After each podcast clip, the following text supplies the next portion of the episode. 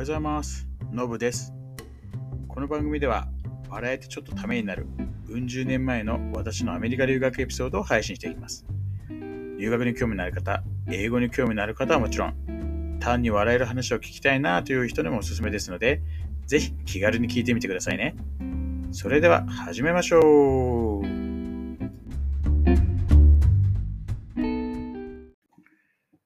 はい、えー、今日も配信始めて思います。えーまあ、前回は、えーと、スプリングセメスター始まって、ね、ちょっとあの、まあ、刺激的な、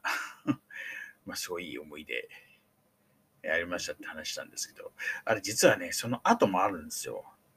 そんなに間空かないうちに、同じような感じでなんか勉強ベースメントでしてたら、そう、あのーまたなんか、ジェニファーが来て、少なく覚えてる2回はある。3回はなかったと思うんですけどね。そう。なんか、ね。今、この記憶を持ったまま、当時に戻ったらもうちょっと違う展開があったのかもと思いつつも。そう。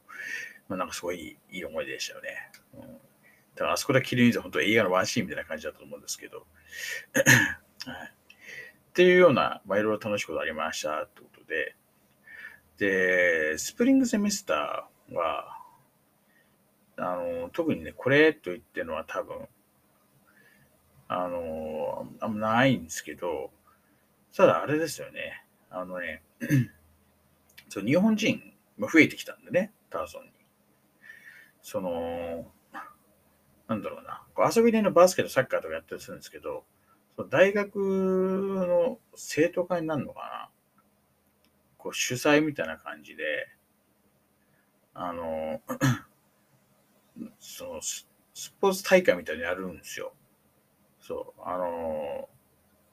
サッカー大会とか、フットサル大会とか、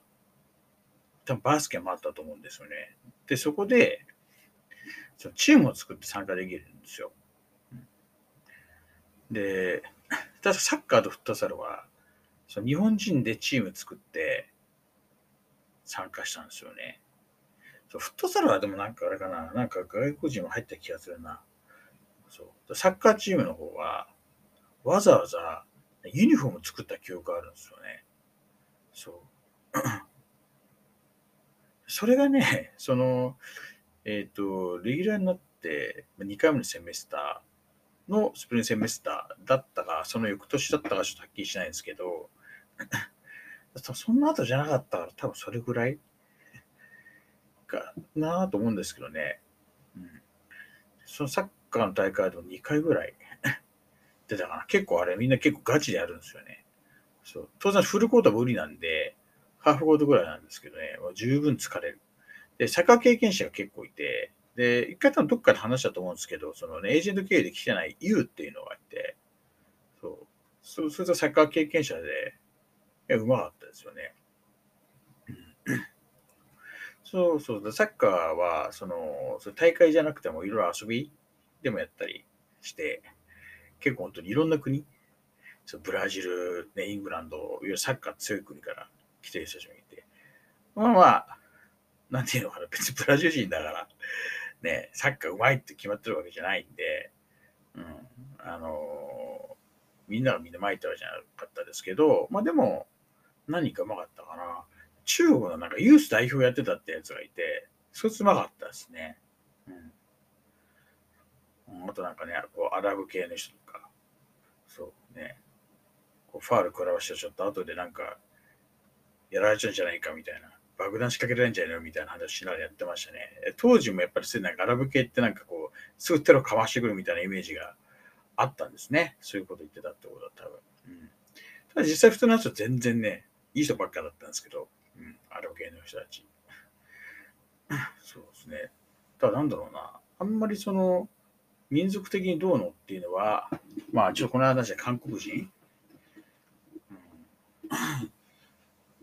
ぐらいじゃないですかね、なんか、民族的にえっ？と思ったみたいなのは。それ以外は特になかったかな。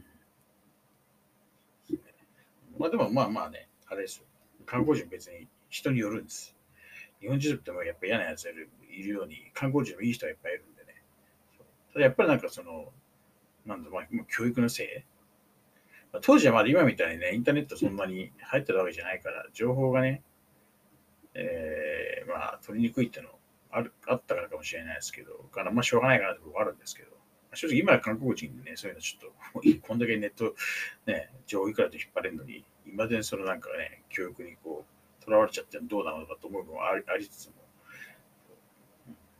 あとはもうあれですよね、そのまあ日本人のね、まあ言ったかもしれないですけど、こうね、日本人の女をゲットするのは、なんか、その観光地のところに評価を上げるんだみたいなことを言ってるの聞いてるんで、やっぱあれもね、ちょっと気分良くないですよね。そう、それぐらいかな。あとはだからその、なんだ、本当に、インドネシア人。アジアで言うとインドネシアでしょ？フィリピン、タイ、インド。うん。とか、ラオスもいたな。ミャンマーもいた。台湾でしょ？まあ、韓国？中国？あ、香港もいたな。そう。で、ねヨーロッパは本当に、それこそフランスだろう、スペインもいたし、えー、ポルトガル、ギリシャ、うん、なんかそれイングランドもね、あの今別にウエストホールにいたって話じゃないですよ。なんかね、大学でバッタ人じゃないですけどね。うん、アールランドでしょ？スコットランド、ロシアもいたし。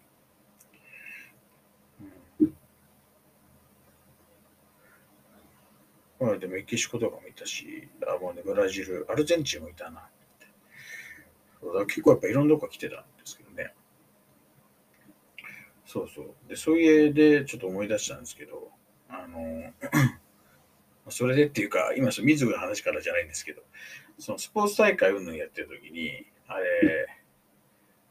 とね、始めるタイミングがそのスプリングセメスターだったかどうか忘れたんですけど、まあ、自分、高校時代10やってましたっていうのがあって、そのなんかね、えっ、ー、と、クラブとしてこう立ち上げて何か教えるみたいなのができますみたいな話があって、どういう経緯でそうなったのか忘れたんですけど、マーシャルアーツクラブっていうのがあるよってしょ紹介されて、で、そこ行って、で、見て、マーシャルアーツって何なのって話じゃないですか。いわゆるなんかね、あ当時あそこで言ってたマーシャルアーツってのはなんか、えーと、超まだバーリトゥードが出始めうんぬんの頃だったかな。だからただまだそんなになんつうのいわいわゆる今総合みたいな感じじゃない。どっちかっていうと、まあちょっとそれカンフー系な感じからちょっと移行しつつあるって感じだったか